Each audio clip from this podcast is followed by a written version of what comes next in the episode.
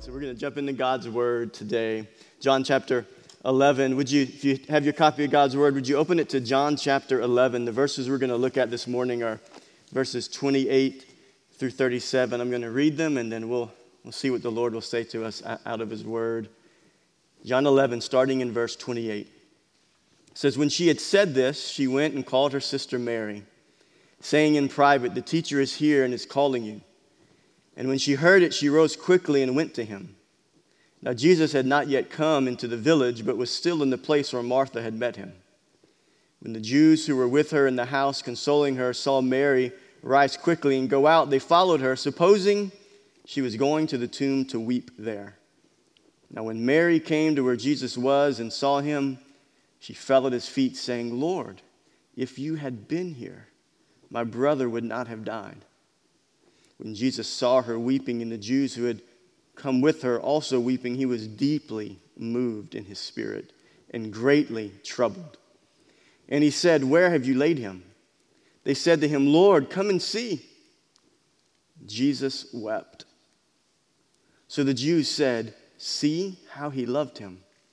But some of them said, Could not he who opened the eyes of the blind man also have kept this man from dying? This is the text we're going to look at this morning. I've titled the message, The Weeping Messiah. The Weeping Messiah. Would you pray with me? Father, I thank you for this section of John 11 and the richness that we're going to be able to, to squeeze out of this section and, and dig out of this section the truths from your word and how it's going to reveal who you are. And it's going to encourage us and strengthen us and sanctify us. I pray that every single person here this morning would have ears to, to hear and a heart to receive what you would say to them out of your word. And, and just pray that you would do your work here today. And God, I pray that you would help me this morning to open my mouth to preach your word and to exalt Christ. We pray this in Jesus' name. Amen. So, why do people cry? Why do people cry? Why do people weep? Jesus wept. Why do people, why do people cry? What are the reasons why? We, we cry because of grief. We cry because we're sad over situations we face. We cry when we're, we're hurt physically. How many you have kids and whenever they fall down on the concrete and they skin their knees or their elbows, they come in crying. You know, we cry when we hurt ourselves. We, we cry whenever maybe we get a diagnosis from the doctor. And we, we're filled, filled with grief and we, we cry. We're moved to tears. We, we cry because maybe we feel hopeless. We cry because maybe we feel broken. We, we, we cry maybe even on the other end of the spectrum. How, how many of you have cried because you were happy? You cry because you're celebrating and you, you, have been working hard to accomplish something and, and you, you accomplish it and you get to the end and you cry. I was watching a basketball player last night for the University of Arkansas who won last night. And the interviewer was asking him about the journey he was on, and the, and the kid, he was, you know, 19, 20, 21 years old, and he's just big old guy, six foot whatever, you know, big old man. And He's crying. You just see the emotion. He was excited, and she asked him, Well, why do you feel so emotional? He said, Because of the hard work. Because of the hard work. Sometimes we cry when we accomplish something that's been hard, it's been hard work. Sometimes we cry because of empathy. Because of empathy, because we are feeling what others are feeling. Sometimes we cry when we're in love. Did you cry whenever you propose to your spouse, husbands? Did you cry, wives, when you said yes, when your husband finally proposed? Right? Well, Web, WebMD uh, asked the question, I asked the question of why people cry, and WebMD gave us some information. It says some people are more likely to cry than others. For starters, women cry 60% more than men. Women cry 60% more than men. And men, do you believe that? Well, well here, it might be not all the reasons why you think. Well, the, here's some reasons why WebMD said that. Usually, men have smaller tear ducts. Uh, usually, uh, te- it's true. It's just WebMD. I don't, I don't know. I'm just regurgitating some information here. Um, usually, men have more testosterone, which may inhibit crying. Uh, they have less prolactin. Don't know what that is, but I think it's a hormone that promotes tears. Uh, and men often are not encouraged to cry. But I think the real reason 60% uh, women cry 60% more of the time is because women are married to men. and men make women cry. Come on, guys. What about the Bible? Biblical accounts of crying. We have biblical accounts of crying throughout the Bible. Here's just a few. Abraham cried when his wife Sarah died, Genesis 23. Esau wept for his father's blessing, Genesis 27 38. Hannah wept because she couldn't have children, 1 Samuel 8. David and Jonathan wept when they had to part ways, 1 Samuel 20 41. A prostitute wept at Jesus' feet, Luke 7 38. Peter wept bitterly over his denial of the Lord, Luke 22 62. Mary Magdalene wept outside the tomb of Jesus in John 20. And Paul wept in anguish over the church at Corinth in 2 Corinthians 2. One of the most, other than what we're going to look at today in John 11, one of the most profound uh, scriptures, I think, of someone crying is Peter when he denied the Lord and the rooster crowed. It says that he wept bitterly. Can you imagine denying the Lord? I'd, I'd weep bitterly too, right? There's many more examples of crying in Scripture, but in our text this morning, we see Martha weeping, we see Mary weeping, we see the crowd with them weeping, we see their family weeping, and, we see Jesus weeping. Everyone is weeping in this text this morning that we're going to look at. And the theme of these 10 verses that I read earlier is undoubtedly the emotional response of Jesus. So often we, we don't like to talk about the emotional response of Jesus, but Jesus was, was God, truly God, but he was truly man. And he was emotional. And he was moved by his emotions. His emotions would be stirred up, and, and this is who he was. And we see his emotions. This, the theme of this section is the weeping of Jesus. And so the question that we're going to seek to answer is, is why does Jesus weep? Why does he weep? Why does he weep in John 11? Why does he weep? And, and the main point of this section, I believe, the main answer to this is that our Lord weeps because he's touched by the brokenness that he sees in his creation. That's, that's the main reason, I think, the main point, the main answer to it. But there's some other answers that we can dig out of this text as to why Jesus weeps. Why does he weep? We'll look at three reasons for our Lord's tears in John 11 in these 10 verses. The first one is this. If you'd follow along, it would be in your handout in your notes. If you're taking notes, you can write this down. Jesus weeps because of the unbelief of the people.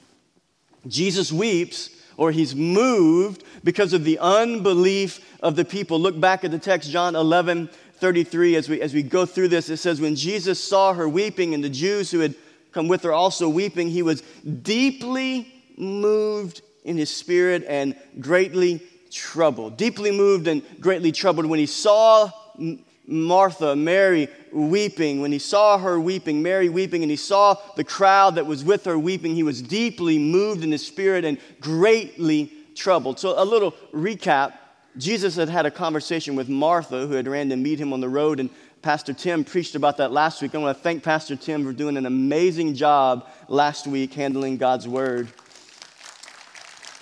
And so we, we saw last week Jesus has this conversation with Martha. And what does Martha say whenever she gets to Jesus? She says, Lord, if you had been here, Lazarus wouldn't have died. The one you loved wouldn't have died. My brother wouldn't have died. And if, if you notice, Martha didn't wait around for Jesus to get there. What did Martha do? She got up and ran. She's like, I, am tired of waiting around here. I'm a doer, and we're going to get her done, and we're going to go get the Lord, and I'm going to let him know what he should have done. Right? So Jesus begins to talk to Martha, and, and he kind of says this. He says, he says Look, look, Martha, I, I think you're, you're, you're, you're missing this. You're missing the point. You're not understanding what's happening here. And he begins to talk to her about who he is, and he makes the most, one of the most profound statements in the Gospel of John. He says, I am the resurrection and the life. Whoever believes in me, though he die, yet will he live. And everyone who believes in me will never die. And he looks at Martha and he says, Do you believe this? What's Martha's answer? Yes, Lord. I believe you are the Christ, the Son of God, who is coming into the world. So she says, Yes, I believe. And, and now, after Martha gets this revelation of who Christ is and she makes this confession of him as Lord, then the attention turns to Mary. And this is where the attention is in our text. And, and, and, and Mar- Mar- Martha goes back to the village and he tells, she tells her sister Mary, The Master is calling for you. He's calling for you. He wants to see you. The teacher is here and he wants to see you. He wants to see you. As I was studying, I couldn't help but stop at that one point here. This is not a part, main point of the message, but, but isn't that beautiful to know that the Lord can see you? He can see you. He sees everyone at the same time. He's omniscient, He's all knowing. He knows he has perfect knowledge of everyone's situation. He, he knows globally what is happening, but He knows you in your bed at night when you're up because you can't sleep. He knows your situation. He knows what you are walking through. He knows you. That powerful? Martha, excuse me, Mary, the master's calling you, the teacher's calling you. He wants to see you. He wants to see you. So Mary gets up she gets up, and the text you read earlier says she got up and she was weeping, and she goes, and the crowd, it said in the text there that they thought she was going to go to the tomb and continue her weeping. So the whole crowd gets up and follows. And a little side note here this is something you, you, you, you learn as you study uh, uh, Jewish funerals and what, what would happen. It was not just a one day, uh, two or three hour experience, it was days long of a ceremony and, and grieving, grieving and mourning. And, and, and those who were, were, were poorer, uh, um, they, would, they would actually uh, hire people, uh, those who couldn't have big families or they were, they're not well to do, they, sometimes they would even hire uh, professional mourners, if you can imagine that. People that would come and, and mourn with the family and, and, and would weep and wail. And so it was this huge scene that was happening. So I want you to catch that scene. There's a crowd of people. It's not just Mary, it's not just Martha, it's not just the family, but this village is, is, is with them in this. And they are all mourning together. There's weeping and wailing and, and loud noise of, of mourning. And so Martha gets to Jesus. And what does she say when she gets, excuse me, Mary gets to Jesus? What does she say when she gets to Jesus? She repeated what her sister said Lord, if you had, if you had been here, my brother would not have died. So, what is Jesus' response to Mary? To the same question that Martha asked. Look, look, look back to the text.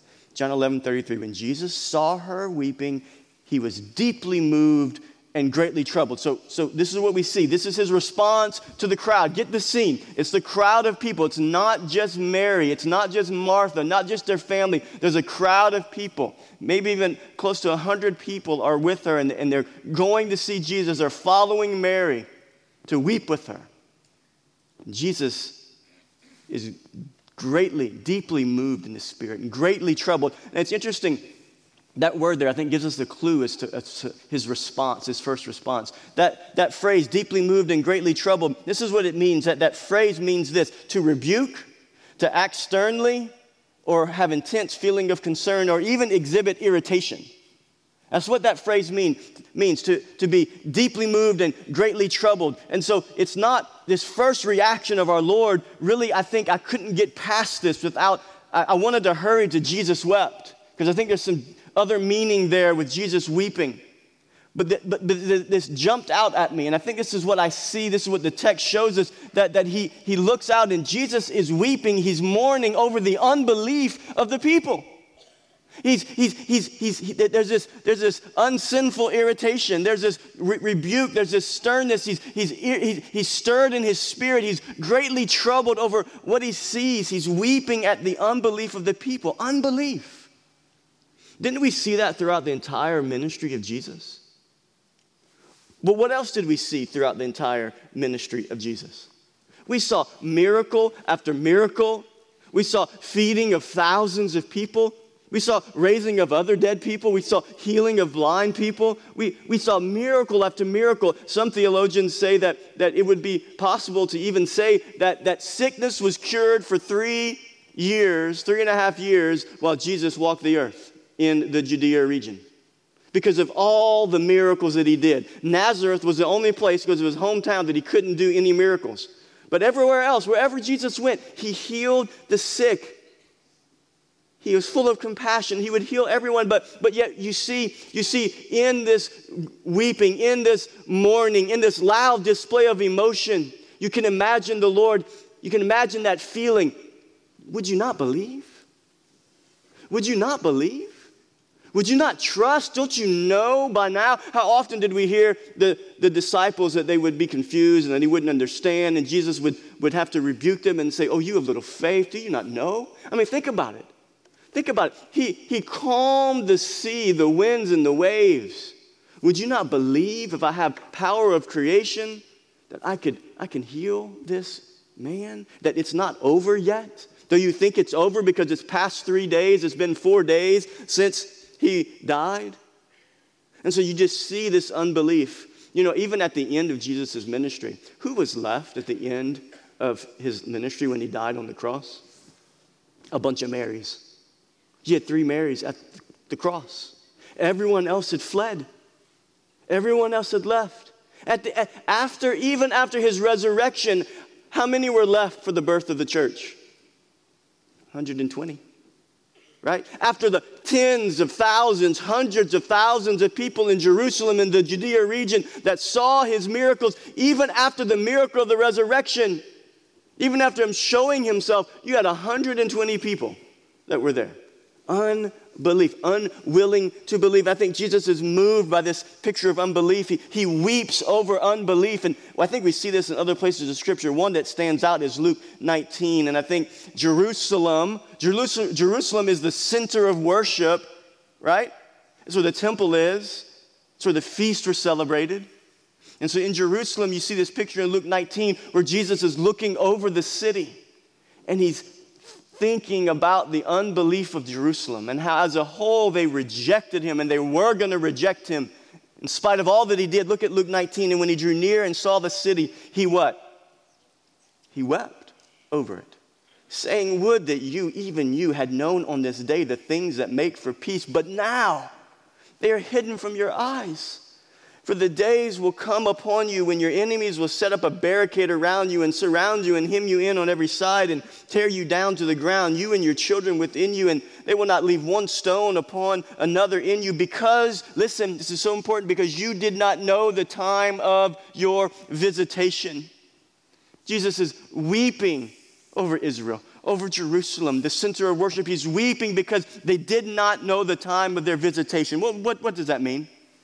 It means they did not comprehend who he was when he came and walked the earth. God visited man, and they didn't believe.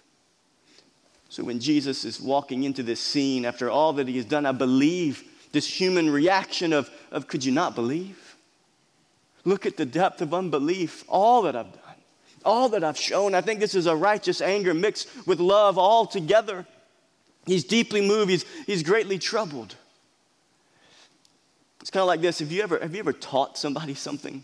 Maybe you're a boss and you teach an employee something and you show them the pattern in which this has to take place on the job and you show them and you go over it and over it and over it and, and, and, and they keep forgetting. They don't do it the right way and you have to keep coming back and, and keep coming back and they still don't get it. Parents, maybe with kids, you, you show them, you show them, you, you demonstrate, you demonstrate and they, they still don't get it. They still don't get it. And at some point you can be deeply moved and greatly troubled, right? We get sinful in that reaction, but Jesus is not sinful here. This is just, I think, the overwhelming of human emotion as, as, uh, as God, but fully man. Would you not believe? Would you not trust that, that, that even if it looks like all hope is gone, it's not over? I'm here. I'm God. Do you not see it? Do you not see it?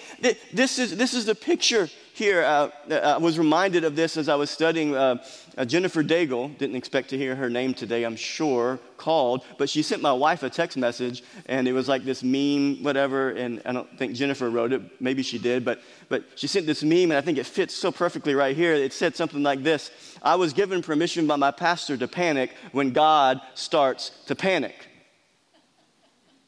I was given permission, and I give you permission to panic when God starts to panic.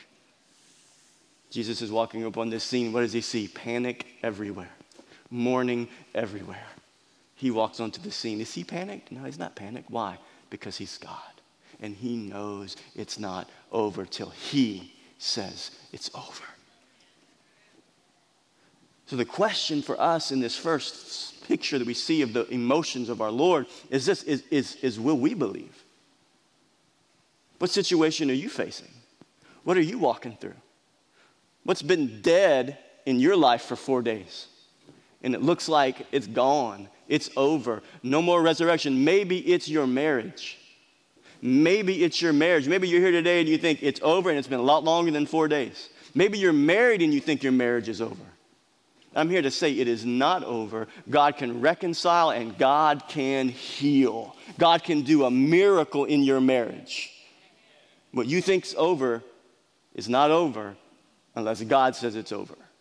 So what are you believing for? What are you waiting for? What, what, are you, what are you discouraged over? Will you believe? Will you believe? Will you trust God? Has he not proven himself over and over and over as Jesus proved himself over and over and over again to all of Jerusalem, to all of Israel? He proved himself over and over again. Will, would they not believe? Will, will we not believe? Will we not trust God?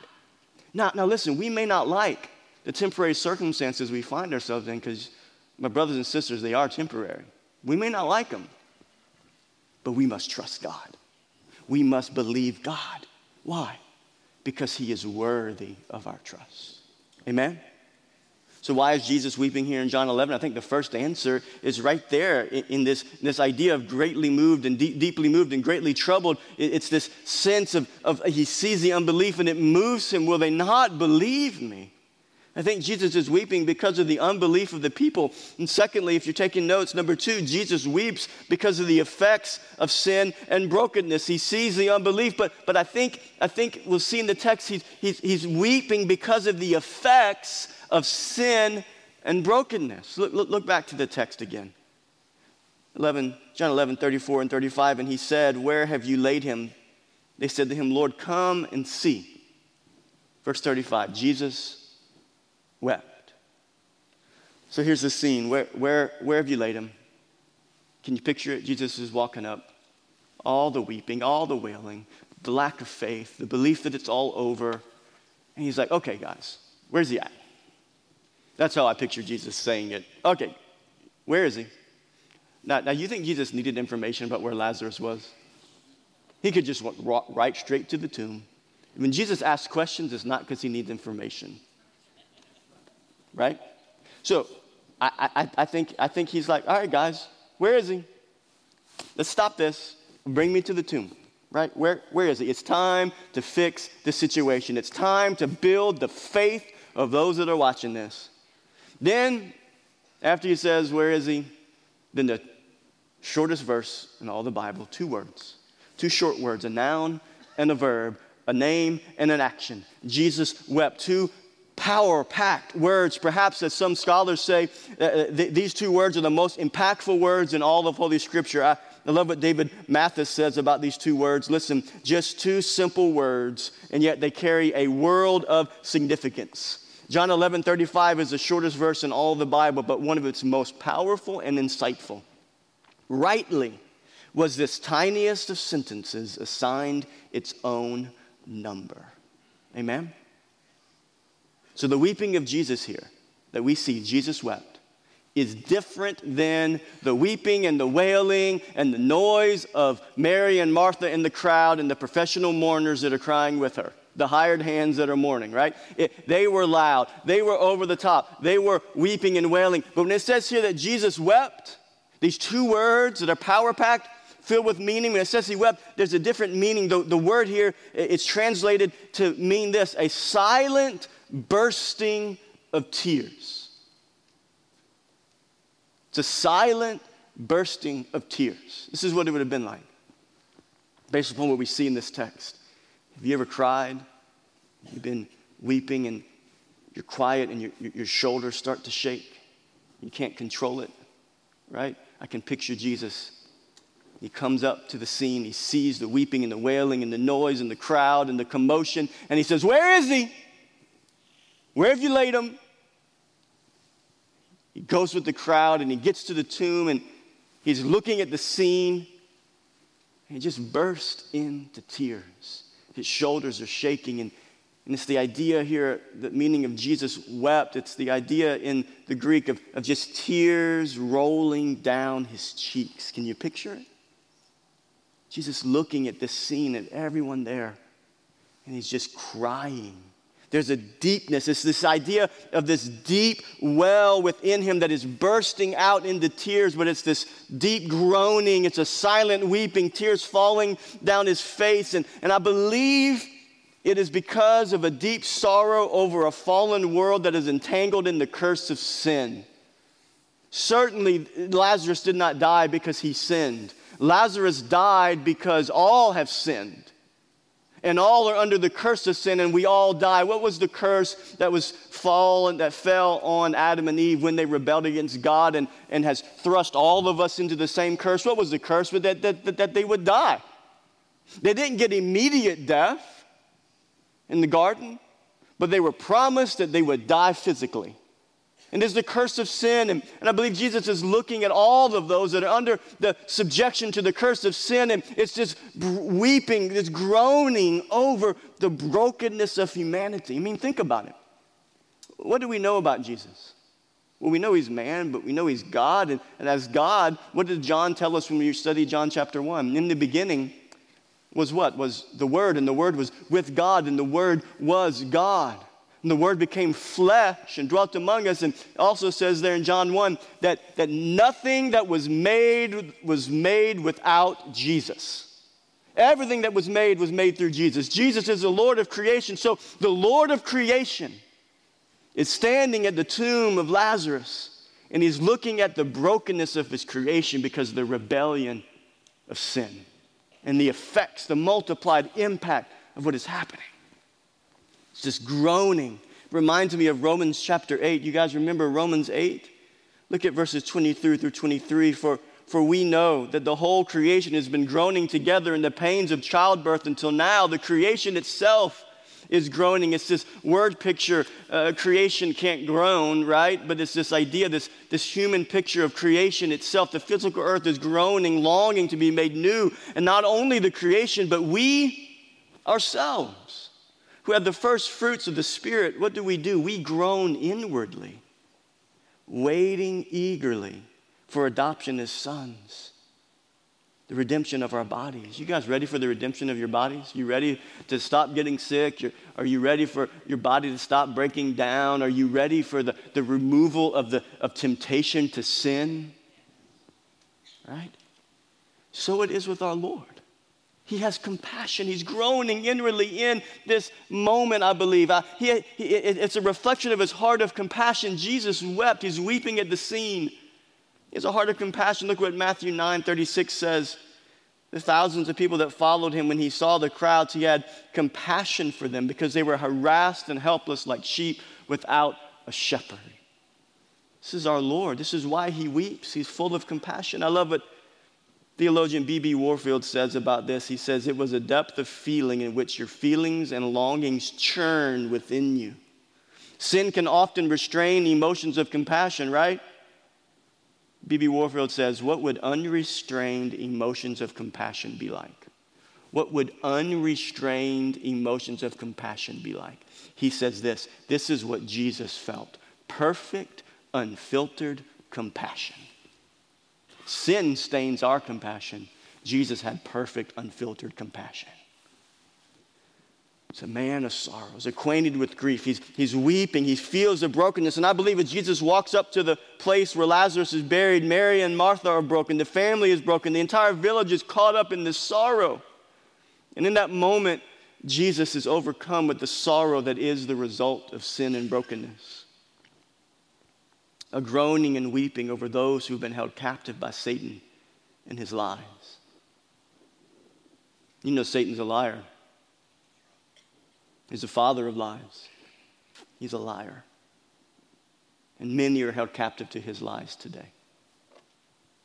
Do you see the brokenness in our world today? You have to be blind not to see it, really. You, you, you watch the news, you pay attention to what's going on. You know, how, look how broken our world is. Why is our world broken? Because we throw off God.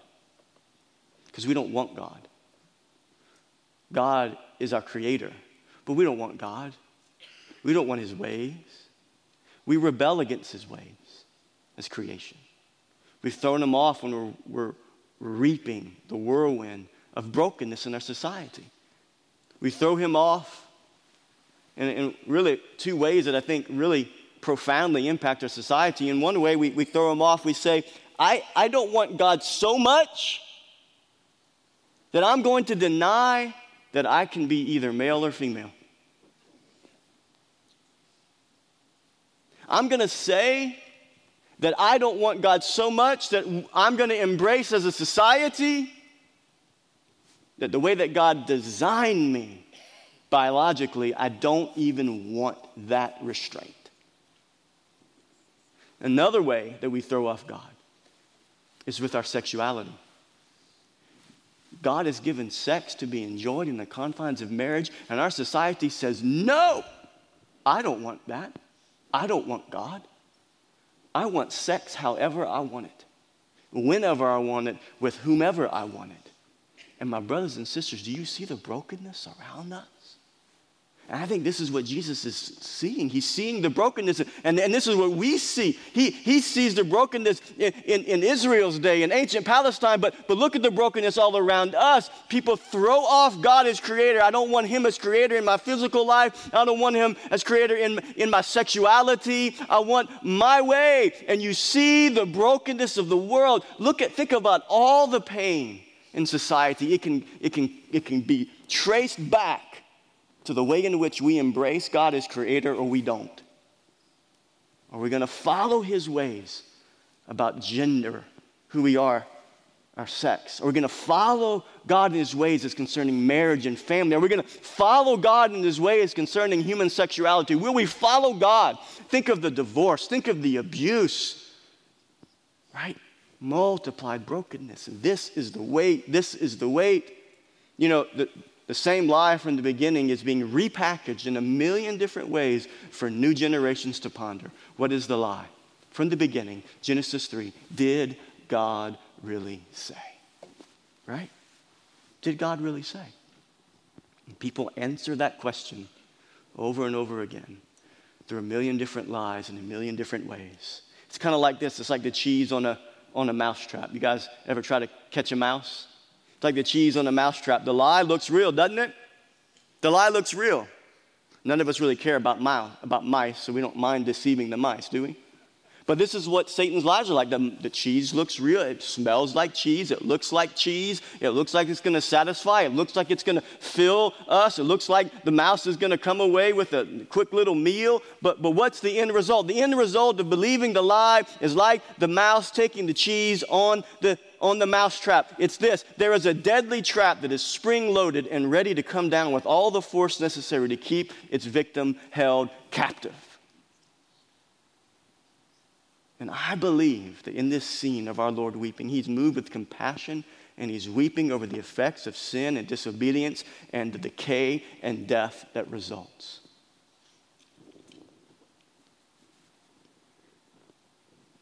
So here's a couple questions for us to ponder today when we think about this. How have we bought into lies that will only result in unnecessary pain? Right? As God's people, how do we buy into lies? How do we buy into lies? We, we, we all do, right? From time to time, we can buy into lies. We can buy into the lie of the culture. Think about it. How, how have we looked at what God's word says and we've looked at what the culture says and we've chosen in moments and times and situations, we've chosen, we've said, no, I, I'll choose my way. I'll choose the world's way and we unnecessarily suffer. We unnecessarily go through brokenness. We unnecessarily go through pain.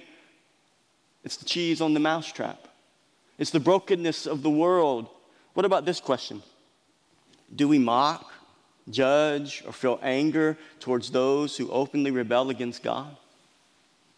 Or do we weep over those who were held captive by Satan's lies? Do we, do we weep?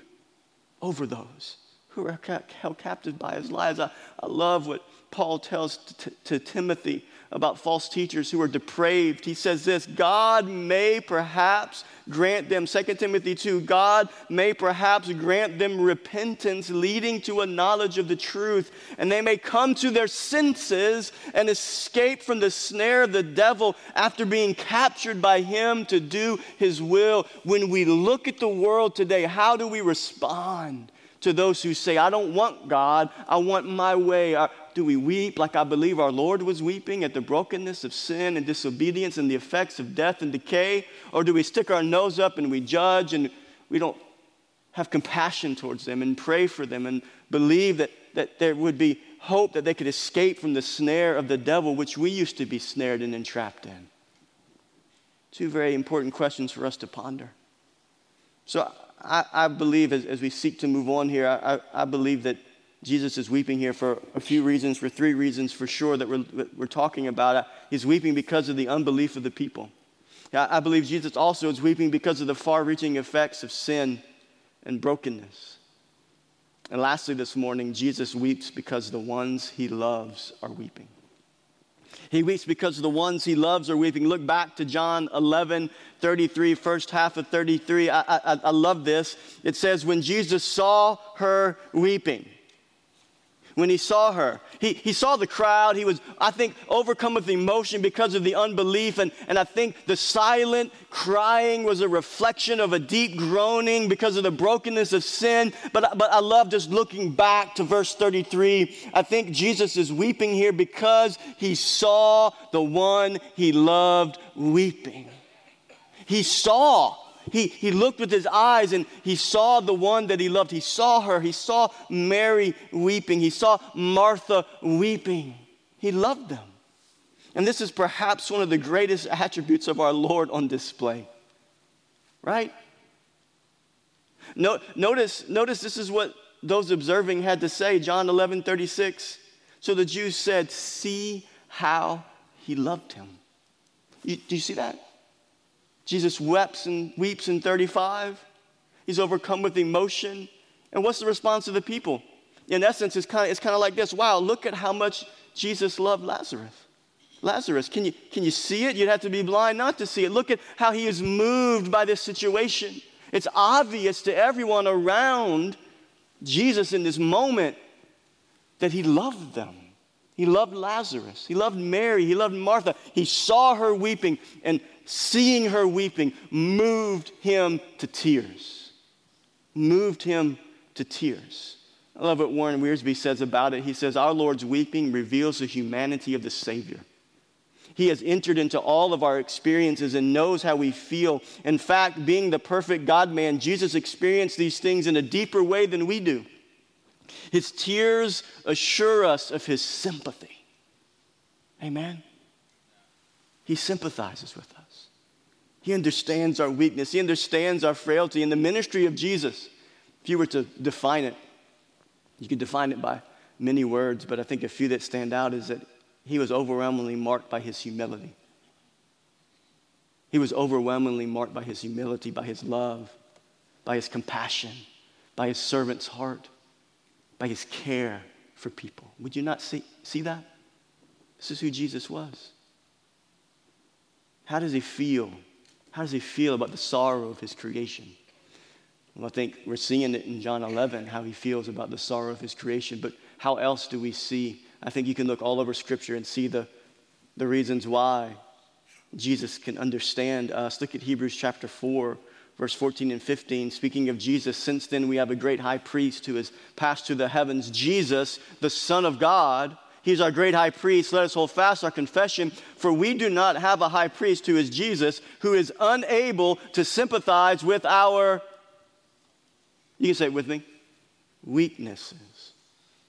So, what do we see here in Hebrews 4? Jesus is our great high priest. He is our representative, He is our mediator, and He sympathizes with our weaknesses, with our pain, with our sorrow, with our grief, with our situation. He's moved, He weeps with us because this is who he is. He's a man of compassion. Why, why does he sympathize with us? How is he able to sympathize with us? I think another scripture that gives us the answer is Isaiah 53. Listen to this about our Lord. This is why he sympathizes with our weaknesses, because he was despised and rejected by men, a man of sorrows and acquainted with grief.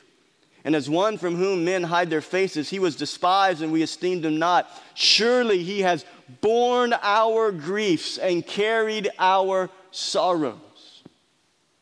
This is why our Lord sympathizes with our weaknesses because he was willingly subjected. Jesus willingly subjected himself to the rejection, abuse, slander, and hatred of sinful men so that he could bear our sorrows and our grief.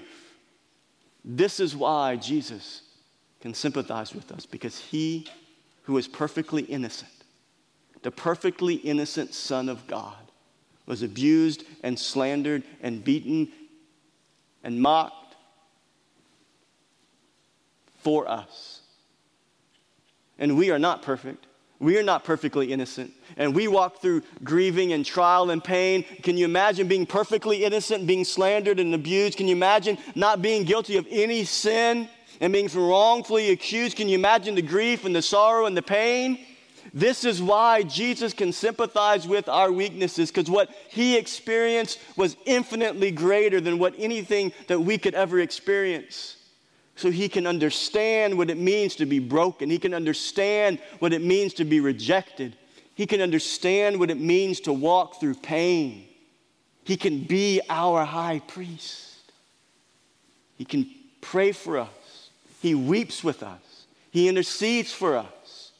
He knows what we walk through. God became man to walk among his creation, to feel what they feel, to hurt like they hurt, to absorb the payment that sin demands, so that we can be forgiven, so that we can be healed, totally healed, totally whole, and completely free. Amen? When I think about Jesus and this reality of his humanity, I can't help but think about the prodigal son.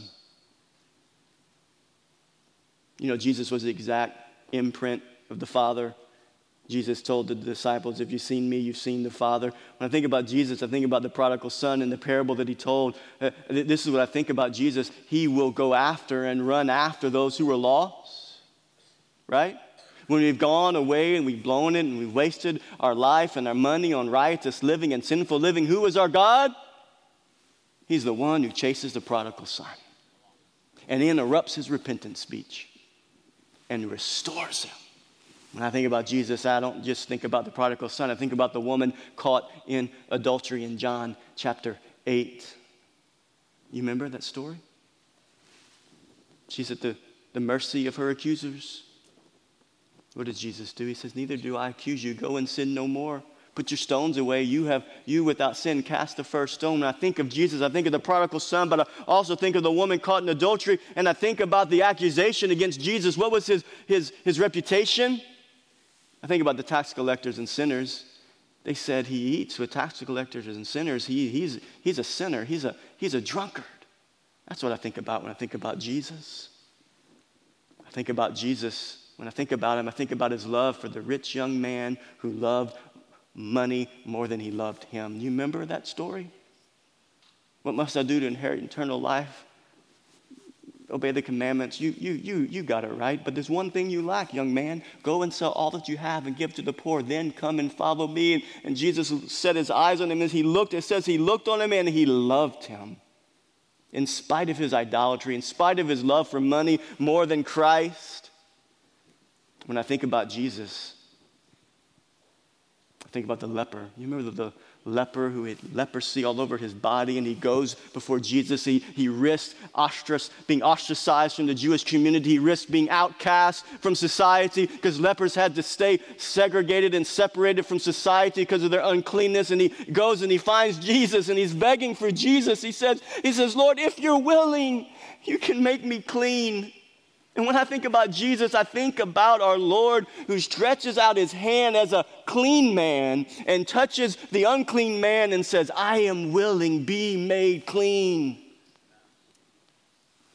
Think about the prodigal son, the woman in adultery, tax collectors and sinners, and the rich young man and the, and the leper. I think about the countless people that he healed and fed and cared for. I think about, when I think about Jesus, I think about his patience and love for his disciples who continually got it wrong.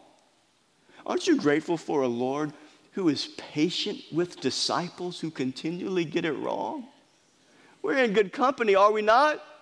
When you read the Gospels, don't judge those disciples too harshly. If, if it was Ben Buffkin that Jesus called, I'd have some funny stuff written about me because I got a foot shaped mouth sometimes. I'd be, I think, a lot like Peter. Uh, when I think of Jesus, I think of his patience and love for his disciples. And when I think about Jesus, and I think about his compassion and his abilities to sympathize with our weaknesses, I think about the pinnacle of the demonstration of that, which is the cross. But I think before he gets to the cross, where do we see Jesus? We see him in the Garden of Gethsemane. And we see him sweating great drops of blood. And we see him praying to the Father, and he says, Lord, if it is possible, let this cup pass from me. But in the midst of his agony, in the midst of his pain, what does he say? Nevertheless, not my will, but your will be done. And then they take him, they arrest him, and they, and they, they hang him to a Roman cross. And what does he say? When he lifts up his voice, he says, Father, forgive them, for they know not what they do. That's what I think of when I think of our Lord. Jesus wept. He weeps over the unbelief, he, he weeps over the brokenness of sin, and, and he weeps for us because he's a man of compassion and love. And I believe there's two responses for us here as, we, as we're wrapping up here, two responses for us from what we see in our Lord here in John 11. And they're both direct admonitions. Follow with me.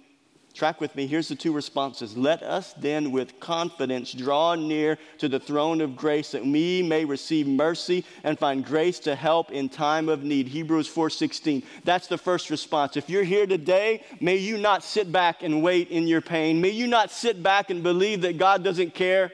He has shown over and over and over again that He loves you, that He cares, that He's waiting for you often to respond, to say yes, to move towards Him. Let us draw near with confidence to the throne of grace. Why? Because Jesus weeps, because He cares. So, so, so here's another response that we should have to what we see in our Lord Rejoice with those who rejoice and weep with those who weep. Romans 12, 15. It can be so easy for us to lack empathy for those who are suffering around us. Why? Because our life is currently okay. May we weep with those who weep. May we have the empathy of Christ. Are we Christians here today? May we have the empathy that our Christ had towards us. May we sympathize with those who are broken. So Jesus weeps. What did we see? What we sought to answer the question, why does Jesus weep in John 11? I think he weeps over the unbelief of people. He weeps over the effects of sin, and he weeps because the ones he loves are weeping. I want to conclude with this one amazing implication of the doctrine of the humanity of Christ and how it still impacts us today. What about the doctrine of the ascension? You guys ever studied the doctrine of the ascension? What does that mean, the, do- the doctrine of the ascension? Jesus was born of a virgin, right? He lived a sinless life. He was crucified on a Roman cross. He was buried and rose three days later. And then what happened after the resurrection in the book of Acts? What does it say? He ascended. He ascended. Look, look, look at the account to that, Acts 1 9 through 11. And when he had said these things, as they were looking on, he was lifted up, and a cloud took him out of their sight. And while they were gazing into heaven as he went, Behold, two men stood by them in white robes and said, Men of Galilee, why do you stand looking into heaven? This Jesus who was taken up from you into heaven will come in the same way as you saw him go into heaven. Ascension into heaven, in the same way you see him go up, is the same way he will come down. Two things that will be the same way. When Jesus ascended, his physical body just didn't disintegrate into a spirit and he's in heaven. No. What we know, the doctrine of the ascension tells us that the same way he went up with the physical body is the same way he is now. And it's the same way he will come back as Jesus, the God man. Amen? And he's going to come back in the clouds. That's the other way that's the same way. He's coming back. Have you been waiting for him? What, what does this ascension of Jesus tell us today? The same way he went up, the same way he comes down. Jesus is the God man right now. What does that mean to us? I think it's so relevant. Listen to what Dane Ortlund says in Gentle and Lowly, his book, Gentle and Lowly. I love what he says here about it. Jesus went into heaven with the same body of his earthly ministry. His humanity, once taken on, will never end. And one implication of this truth of Christ's permanent humanity is that when he is that when we see the feeling and passions and affections of the incarnate Christ towards sinners and sufferers as given to us in the four Gospels, we are seeing who Jesus is for us today. Amen? We see what we see in John 11 of our Lord in Mary and Martha and Lazarus' day is who he still is today. Amen? It's who he is today, right now. When we see Jesus' compassion and tears for people in ancient Israel because Jesus remains truly God and truly man, we can be confident that he is the same towards us in his character and nature. And that's good news because the God who weeps in John 11 is the God who weeps in 2023 at Living Word Church for you and for me. Amen? Amen. Would you bow your heads?